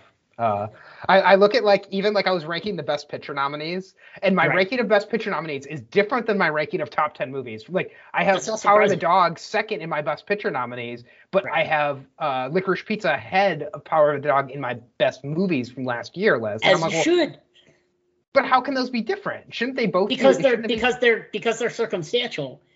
Because your your your Letterboxd rating of your top ten is your personal favorites of the Mhm. year. It's your choice. Whereas when you're ranking the top ten best pictures, you're taking into it into account even subconsciously what you think will win. and like what is like a quote- like a best picture? Like a, Exactly. that's What. Yeah, what yeah. is highly considered a best picture. So it's Yeah. also this is the this is Yeah. see I don't I don't have a Martha to have these disagreements with. I just have to have so. Uh, all right. Uh, who's your hero? of the Shut up, George. Yeah. All right. Brendan, who's your hero of the movie? Um, for me, it is the on screen on screen chemistry between Richard Burton and Elizabeth Taylor. Ah, I just think they I right. think they make I think they make this movie. Uh, Cool. Uh, Yeah. I'm gonna Mike Nichols' direction. I thought he did a great job. Um, and you know, especially if he was trying to make the movie seem surreal, he did a good job with that. So, uh, Mike Nichols absolutely. Yes. All right. Uh, let's get into uh, what do we do now? Connections. We can do Uh, connections, uh, or we can move to the movie map. No, let's do connections. So we talked already about you know Alex North being the Yep. composer for this movie, Flowers at the Door. Did they Yep. actually reference Streetcar Named Desire in this movie, or am I the, imagining? the the Flores de Mortes is um, but don't they and then actually name drop Streetcar Named Desire they in this do. movie? I don't remember how, but they did, and I didn't write it down. But yeah, Yeah. yeah there's a there's a reference to Streetcar, and then there's also the um I think that's how he comes up with the idea for the telegram. Mhm. Is the chimes like he's like, all right, so there's this telegram, and that's going to give you this big piece of news that doesn't actually exist. Mhm. And so there's the telegram that the non-existent telegram that gets Blanche to try to leave the house Mhm. and then in streetcar and then you have the telegram from the son saying the son was dead in this one that's the Right. climactic scene in this so Uh, both movies have a pregnancy that's referenced in them. You know, both Yep. movies have uh, you know, marriage that's having troubles and Yep. um, Marriage on the rocks and yeah, marriage, marriage on. Uh, ooh, there we there. Yeah, you know that's our title connection. That's better than mine. Mine was going to be too much drinking in this marriage, but marriage, on, the rocks. is like a great double entendre. i like it there you go Yeah. Uh, did it's you better mean, than did you have Oscar that in your nom- head? nominated stage to screen. So, Yeah, yeah. No, Marriage on the Rocks is perfect. Um, yeah, that's that that is great. Um, You're welcome. and uh, yeah, there were other things to connect to this. Yeah, like you said, Stage of Screen, Oscar nominations. Um, this took place in New England, though. I was gonna say is Yeah. like they're both, but they're both kind of like. This does sort of remind me of the like the plantation that they reference, uh, Right. Belle Belle Isle or Bell, was- Bell Reef, yeah. Belle Reef, yeah. Um, like this, like you could see this being what that is. Um, Right. uh, also, you know, the the wife coming from from money, Yeah. from uh, success, like and these really are like very similar movies, and I think like one, both, or neither could be your flavor of these. Yeah, for sure. For Be sure. interesting to find like a, a very maybe we'll have one that comes up like a very modern version of this. Uh, Yeah. We went 51, 66. If We can get something in like the 80s, 90s, or today, like the radio station. Uh, all right, what about uh, other connections to other movies from this year? Anything else uh, pop out to you? Uh, yeah, so we had the story about an accident um being cut and quote unquote having to cover it up in The Quiet American. Um, The Quiet Man. that- the Quiet Man, sorry. No, it's oh yeah, Quiet Man. Quiet American is a different movie. Uh, the Quiet Man, and in this with the story that George makes up about the young boy. Um, we also had drinking and driving, which happens in um the Quiet. Does it happen in the Quiet Man? Not really. Um, drinking and driving in about time though. About Yeah. time we have and driving. Um, we have and driving in the Notebook. We have Um, scenes in a scenes in a pub in both Michael Collins and The Quiet True. Man as well. and the and Brooklyn and uh yesterday has a uh, does it, yesterday have a scene in the pub or no? Um, probably, yeah, yeah, because Yep. when he's playing music in the Yep. bar, And we have the bar scene in the Big Sick. Yeah, there we Mhm. go. uh, jukebox, and we had a jukebox musical in Yep. Across the Universe as well. Um, Um, we have somebody coming into the room in a um new outfit, trying to put on a mask of somebody that they're that they're not really. Between Blanche and Elizabeth Taylor here, when Mhm. they go to get changed and they're putting on like their fanciest outfit to try to you know impress whoever's in the uh, apartment or house. Um, what else we got? Um, So- music. yeah. What about music? Music is really important in a lot of the movies we covered this year, and the climactic scene in the club with the erotic, with the dancing. Um, they keep playing the records in the Mhm. bar. Um, so you have like music playing a major part in Across the Universe, in Yesterday, and What's, and at the climax of this movie in the bar scene. Yeah. Uh, one other one that I wanted to add was it's sort of like a twist on a connection, but so in the Notebook we have children that are forgotten, Yeah, uh, real children that are forgotten, and in Who's Afraid of Virginia Woolf we have imaginary children that are remembered. Yep. So it's kind of the opposite. Yep. So, um, all right, that's all I got um, Yep. for connections. All right, great. Um, Uh, for movie map, I wrote down uh, Magnolia Mhm, for really effed up family mhm. and trying to come to a catharsis while screaming and yelling at each other. Um, especially the Tom Cruise scene in Magnolia. Um, Mhm. Yeah, so that that was the main thing. I think just thematically they fit. Um, but I couldn't really come up with a better uh, movie map. Yeah. Uh, for title connection, Who Framed Roger Rabbit? Um, Okay. Yeah, that's a good one. And uh, this movie actually did come up uh, after, I think, after What's Up, Doc and Big Lebowski, I believe, uh, last year. Um, I couldn't. Let me see what the connections were. And off of Edward Scissorhands, it looks like. Oh wow. Um, so I'll I'll pull those up. Uh, another one that I had a connection to, I was thinking Serial Mom in terms of like you know idyllic life on the suburbs that gets surreal and is not actually as idyllic as it seems. Um, so I think that, that that's another option as I think well. that's fair. Yep. Um, and I'm just pulling up uh, the connections to Who's Afraid of uh, to Yeah, well, Um, while you're doing that, I'll go with my um one last thing on this. Um, and I just want to call out um Sandy Dennis character's um drink of choice in brandy. I'm not a brandy person.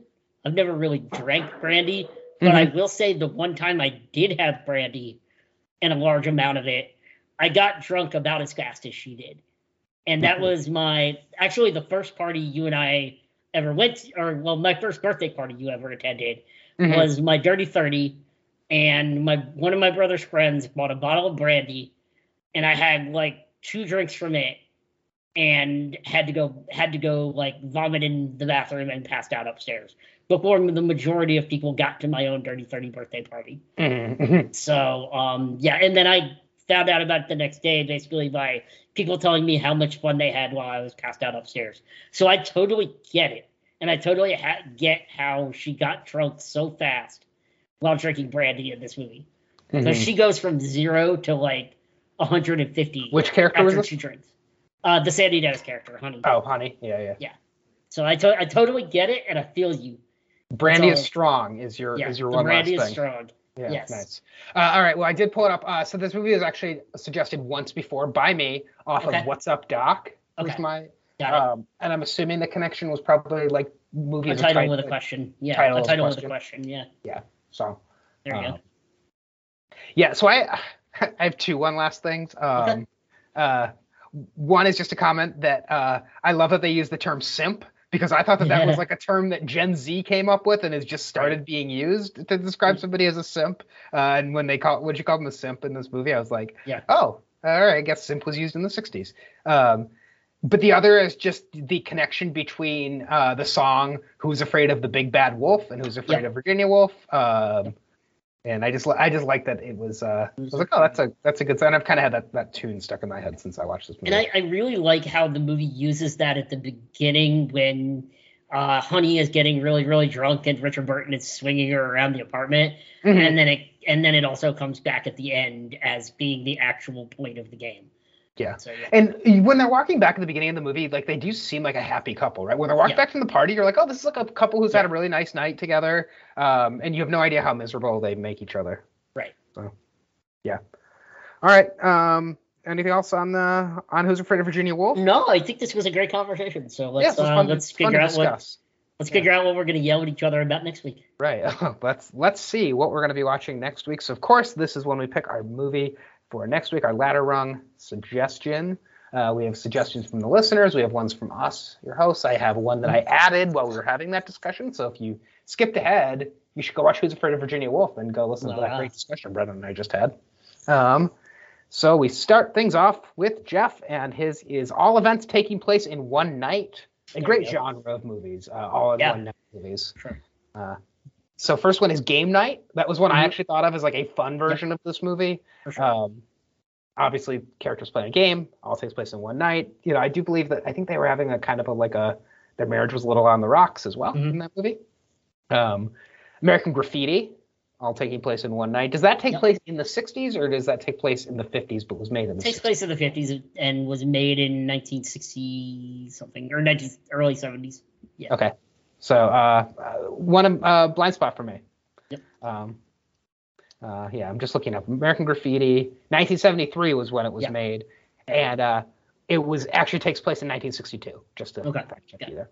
So, um, and And then Airplane. Airplane is the other one. Yep. Um, so any other connection besides that all taking place in one night? I guess it's just a disaster. So. Yep. Um, Airplane re- recently referenced on an episode of uh, Winning Time. Yeah. Very good. Very good scene. Yep. All right. Olin sends Ian, the spy who came in from the cold. Richard Burton stars in this Cold War spy thriller where he is to play drunk. Large chunks filmed a mile away from where I used to live, where Olin used to Mhm. live. Uh, it came out a year before this. Uh, whatever happened to Baby Jane? A question, a questioning title about somewhere, someone that always makes me mix up these two films. Two Mhm. major stars of screen bitterly fight, try to one up each other with alcoholism and trying to retain ideal imaginary lives playing a part. Yep. Uh, also, a movie I believe was that movie all in black and white too. It did- It is black and white. Yeah. Yeah, and yeah. it's fantastic. Yeah. yeah, yeah. And Yep. that's starring Bette Davis, who we mentioned earlier. Yep. Yeah. and uh, Beyond the Forest. His connection is What a Dump. What So- a dump indeed. Yeah. All right, Stefan. Animal titles. First one, Dog Day Afternoon. Animal title about a man doing crazy acts for his wife. hmm Next one of Mice and Men, play-ish novel with an animal in the title. Yep. And The Elephant Man, animal title in black and white with Anthony Hopkins, who sounds exactly like Richard Burton. I believe that's the uh, Welsh accent coming through, right? Yeah, yeah. I, I don't want to. I, I will say maybe. I'm not. I'm not going to verify. uh, Jim Jim. has Love and Basketball, another movie with family drama that focuses on games of the heart. Uh, good. one involves a ball, and it's on HBO Max. Thank you, Jim. Megan the Librarian. Oh, she sent in one that I had on my short list, uh, Mhm. or my hon- honorable mentions list. But first, she has Hush, Hush, Sweet Charlotte. I want to suggest Beyond the Forest, which is the source of the What a Dump line, but it doesn't seem to be available anywhere. The film also, this film also stars Bette Davis and Joseph Cotten, so maybe it's the next best thing. There you go. Next one, The Hours. I'm not afraid of Virginia Woolf, so I would suggest we watch a film in which Nicole Kidman plays her. Oh, I did not realize that's uh, Nicole Kidman plays her in The Hours. Yeah. Uh, Wonder Boys. Michael Douglas stars as an aging, drunken, underachieving university professor. Boom. Good one. And Revolutionary Road. This was the one that I had thought about. Uh, another movie about a very unhappy married couple. Like Who's Afraid of Virginia Woolf, the movie references a play movie starring Bette Davis with Forest in the title, The Petrified Forest. Nice. Also, this is another movie where the um, the suburbs are not as great as they seem. Yep. Um, So- and I have one actually that I just thought of that I might add or I might keep it on my honorable mentions, but uh, Nice. you get to go first. So All right. Well, I had written down on my list Bette Davis and Joseph Cotten question mark, but I never looked up what the movie was, so I appreciate everybody else doing that. Uh, so Mike Nichols, movie about uh, families, uh, couples that are kind of intermixing. Uh, I gotta think that this, you know, there was a great connection when this came out. That is closer. oh, I thought you were Um, gonna go with the graduate. Nice. Nope, uh, I did think about the graduate, but no, the uh, so closer is about like I think it's about two couples and they're having affairs, like with basically intermixing affairs. And Gotcha. Yeah. Okay. Um, you've never seen it, I'm assuming. No, I've never seen it. Clive Never Owen, uh, Natalie Portman in it as well. Julia Roberts, I think. Interesting. So from 2000, early 2000s, 2005, I want to say 2004. Interesting. Very Never seen it. Uh, Jude Law is the fourth lead. Oh, I just wrote down a Jude Law connection. Uh, next one, uh, A Man for All Seasons. This is Yes. the movie that beat out uh, Who's Afraid of Virginia Woolf for all those Academy Awards. So, and I've never seen that. Uh, next one, I have a feeling this is on your list. Um, another movie about an unhappy couple that uh, is playing some games. George Segal is in the lead role in this one, uh, and it was remade, but it's come up on this podcast a bunch of times. It's Fun with Dick and Jane. Yep. It was my honorable mentions. I wasn't gonna nominate, but I'm glad you did. Yep. Um, so this is the one that I thought of, and it comes out. It does not come out until this weekend. Uh, Okay. And I do not know if it's streaming internationally. Mm. It's going to be on Hulu this weekend. Uh, it stars Ben Affleck and Ana de Armas. So Oh, Dark life- Water. Yeah, Dark Water. So it's a real life couple, and it's about their marriage is falling apart. Uh, and it just like when I saw that, I was like, oh my god, this seems like the exact Oh. connection to this movie. Maybe even like a modern day version of Who's Afraid of Virginia Woolf. Uh, it's definitely going to be on Hulu starting on Friday. Yep. I just don't know about other places. Um, and I could I tried to look it up, I couldn't find it. So I don't know if it'd be the best thing. I know this movie was delayed many times. There were there were a lot of rumors that it may not come out at all. Mhm. Um, at least on the big big big picture podcast. Um, I'm not sure why, but it might be interesting to explore that. Mhm, Yeah. Um, and I think that they split up also. I think they were together when they were doing this movie. I don't Mm. Yeah. think they're together because she was throwing out the, the thing. Yeah. And I have two more, and I can't decide if I want to do one or both. Um, I'll just do together again. Um, because uh, that's that that's the the one about the couple that's stuck in quarantine together. It's uh, together. Yeah, it's, I think it'd be interesting, and again, it could be a modern retelling of like a. No, know, I'm saying is the movie called Together again, or is it just no, so, oh, I thought you were saying again. I was like, yes, I know. I suggested it before. No, just come together. Just straight up one word together. Gotcha, gotcha, gotcha. Yes. So, two wo- Together. Oh, and I skipped over one of my great connections. Uh, sorry, I have to. So this is gonna be one, two, three, four, five. This is gonna be six. Oh well. Okay. Uh, Pulp Fiction, oh uh, yeah. Honey sense. Bunny, but of course, like dancing with another man's wife, like that. The scene where they were dancing, all I could think of uh, was uh, the the dancing scene in Pulp Fiction. I have to think that that was paying homage to this movie. Fair enough. So All right. Um, never give another man's wife foot massage. Yeah, never give another man's wife foot massage. Um, my connections are gonna start with one that came up on this podcast earlier. It's the movie I said I thought we were gonna pick last week when we said we were doing this movie, and that's Marriage Story, starring Adam Driver um, and ScarJo. Um, I would be really excited to revisit Marriage Story. Also nominated for a bunch of Oscars. Um, Mhm. Really loved it when it came out. Um, Noah Baumbach, who's you know a notorious um, mo- movie maker for people with couple problems. Um, Yep. uh, also, speaking of couple problems, when you were talking about it, the the movie really connection reminded me a lot of the Jude Law Carrie Coon movie that came out a couple years ago called The Nest. Um, Ah, yeah. It shares a lot of similarities with this film when you really think about it, um, and their contentious marriage. Um, also, want to throw out uh, the Robert Altman film California Split, starring George Segal. Um, that was going to be my George Segal connection. They also mentioned Chicago at the beginning of this movie, the, the actual musical Chicago. So I Mhm. thought it'd be cool to do Chicago, the musical starring Richard Gere and Catherine Zeta-Jones. Um, I thought about Wolf of Wall Street, um, but I think instead I'm gonna go with the Ernest Lehman movie with from Alfred Hitchcock, where a character has to at least pretend to be super super drunk, and that's uh, Cary Grant starring in North by Northwest. Um, how many is that for me? Five. Yep. So I want to go with a sixth, and with a sixth, just for the hell of it, I will throw in Eyes Wide Shut from Stanley Kubrick, a film about a contentious relationship that Very surreal. Yeah, Yeah. very surreal.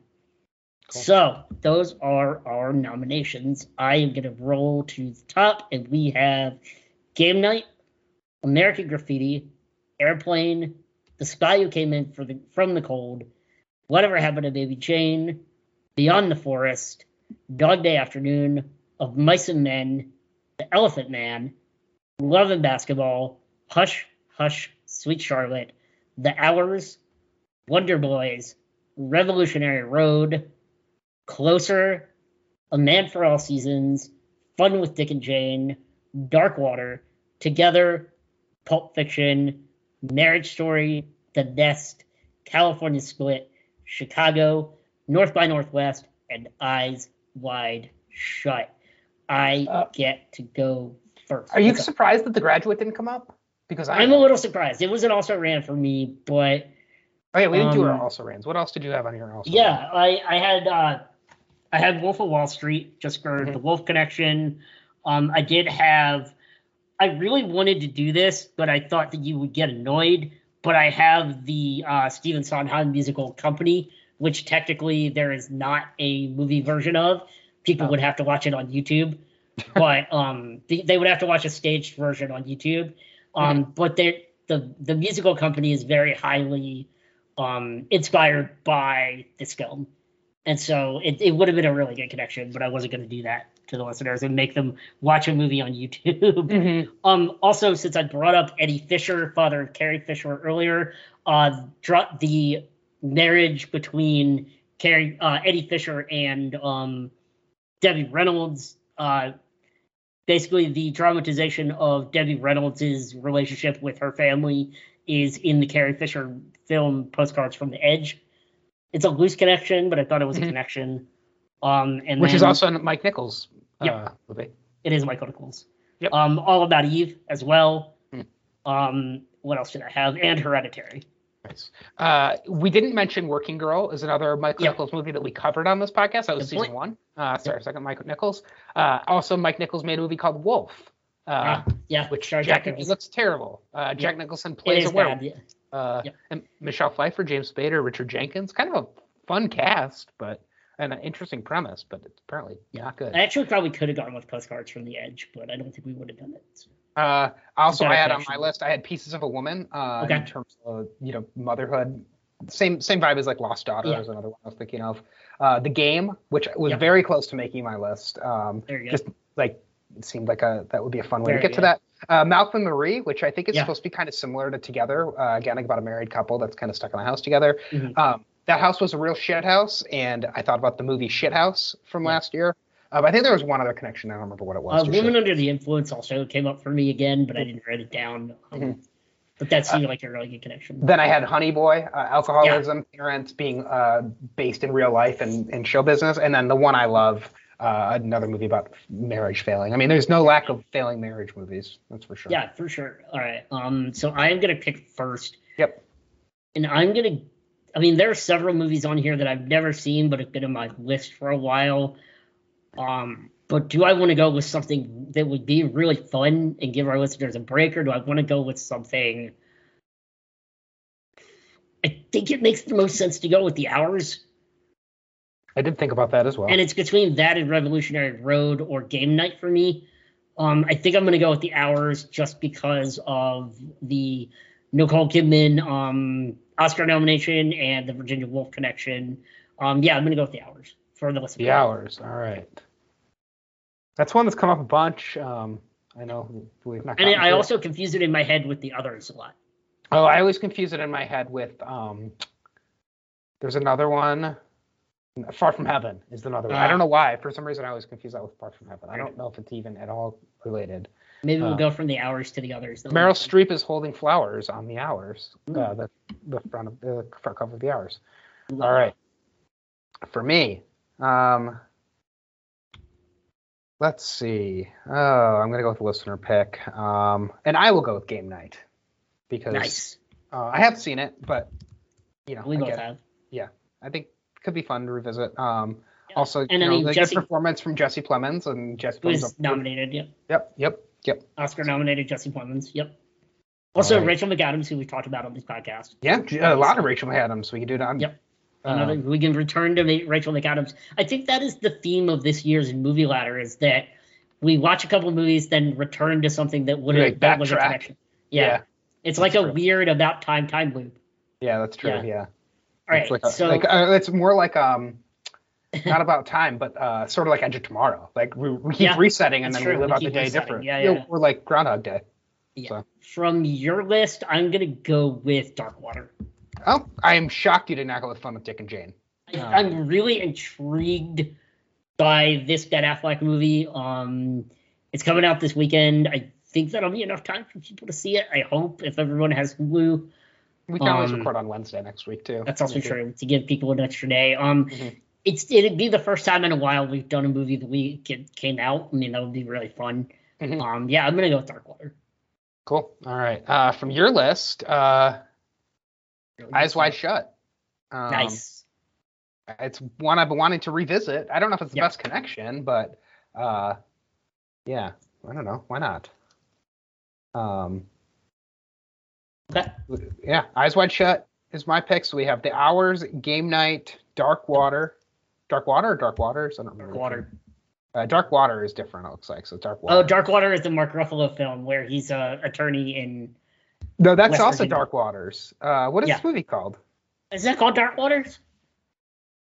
I thought it was called Deep Water. Darkwater. Deep Water. Is it Deep Water? Deep Water is the name of this movie. Did I? Well, what did I have on my that list? wrong. I had Deep Water on my list. Uh, so you must have written it down wrong on our No, you said Dark Water. Oh, I meant Deep. Water. I meant Darkwater. Deep Water. Okay. Deep Water. Deep Water. Everybody. God. Everybody's confused. Like, why are you doing this Mark Ruffalo drama about water? Uh, and then what was the last pick? Uh, oh, Eyes Wide Shut. Yeah, I'm just I'm just pulling up what what is streaming where. Yeah. Um. So yeah, I'd be interested to visit any of these films.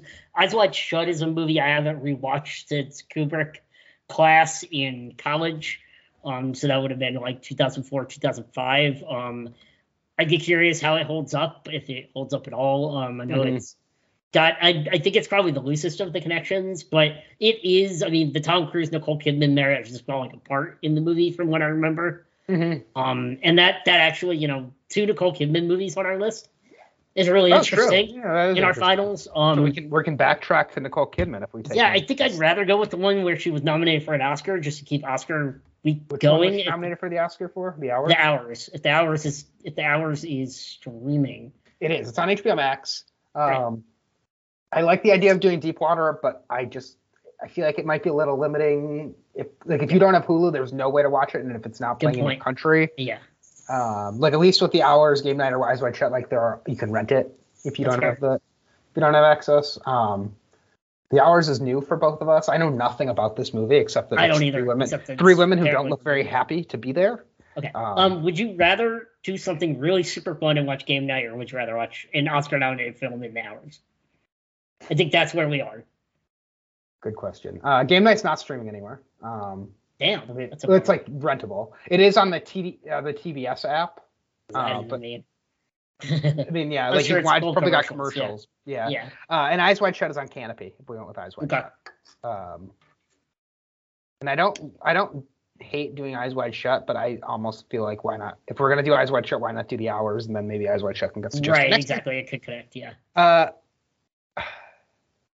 really great cast. I mean, we All right, so we're between the game night and eyes and the hours. Uh, Yeah. Should I flip a coin, or do we want to go with the one neither of us have seen? Um, I think we should go with the hours just because it was nominated for Oscars, and we're gonna keep Oscar time going. Yes. That's Uh, just me. Who's afraid of Virginia Woolf? We're gonna meet Virginia next week. Is uh, our title connection? Meet Virginia Woolf, maybe. Yep. Now, I do like Meet Virginia Woolf is like the you know the song Meet Virginia. Yep, Um, meet Virginia Woolf. John C. Um, Reilly uh, plays a character named Dan Brown. Do you think that's the author Dan Oh Brown? man, could be. Uh, Toni Collette is in this movie, Ed Harris, uh, Allison Janney. Look at this freaking cast, man. It's incredible. Uh, directed by Claire Stephen Danes. Daldry. Oh, Yep. look at this. Do you want to know what movie Stephen Daldry directed? Also, I don't want Dark Water. Uh, no, uh, Deep Water. Deep Water. Uh, nope. Uh, together. Oh, well, there you go. Yeah, so maybe right. we'll do together in two weeks. There you go. The hours. Maybe we'll be Uh, together in two weeks. this movie looks like it might be very depressing, uh, but hopefully Well, not. we'll I don't find know. Hopefully, I don't yeah, know. I know nothing about it. So there we go. Let's All right. meet Virginia Woolf. Uh, Julianne Moore. Uh, Watching the hours next week. It is on HBO Max. Yeah. Uh, on it's on a Yup TV I don't apparently. know what that means. Nope. All right. Uh, Nope. To Yup Watch TV. watch it on there. We're watching the hours next week. Um, All right. Um. Well, let's while away the hours. What are you gonna watch this weekend? Uh, well, I'm shitload of basketball starting Yep. in uh, like an hour actually. Um, but I also do want to try to get in after Yang, and I need to Yeah. see some of these Oscar. I have like three Best Picture nominees I still need to see, so I really want to watch Drive My Car. Um, I just don't know when. It's really great. Um. I know. Yeah. I am obviously also gonna watch a crap ton of basketball. Really excited for that. Um. Other than that, I want to. Uh, Winning Time has been really great on HBO. I, Oh, I can't I'm a recommend that highly Week behind that, yeah. Yeah, and uh, as well as Top Chef Houston. So those are two things that I'm really looking forward to this week, as well as the NCAA tournament. So Speaking of the NCAA tournament, you and I were on a podcast last week. oh yeah, Uh, we were. We were on the, the rep- RHAP Sports podcast, which is now called the uh chain, not the change up, the off speed is what The Off. Speak podcast with Yes. uh, Grace. With Grace. Grace. is Grace is a fantastic host. Grace, who has been a guest on this podcast. Grace is really great. So So I was on that. I was on that podcast last week. Uh, we've retweeted it from the Movie Ladder account, but you can find it too if you if you just go to Rob is a podcast or Rob is a po- And Rob is a uh, website.com. Think it's- RobHasAWebsite.com.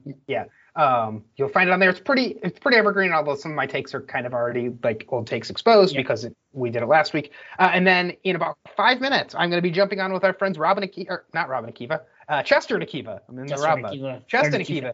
Uh, 32 fans. So that will already Mm-hmm. be. Well, I don't know. This one might get posted before that, but both will be posting tonight. Uh, I'll be talking about the NCAA tournament brackets. Uh, my vocal cords are all warmed up, so I'm going to be uh, excited to talk basketball with them. Uh, that will be more focused on the on the bracket. Um, excited to talk with Chester and Akiva. Fantastic. Yeah. All right. And I'm excited to watch the hours next week. Yeah, I'm, I am too. Um, I, this is an incredible cast. I can't wait to see how all of them intertwine with each other and hold each other on, on the screen. Yeah. So, Um, yeah. We'll find out. So the hours coming next week. It's streaming on HBO Max and uh, probably recording Tuesday, although maybe Wednesday. Probably count on Tuesday. Get your feedback on it by Tuesday. So uh, we'll see everybody next week.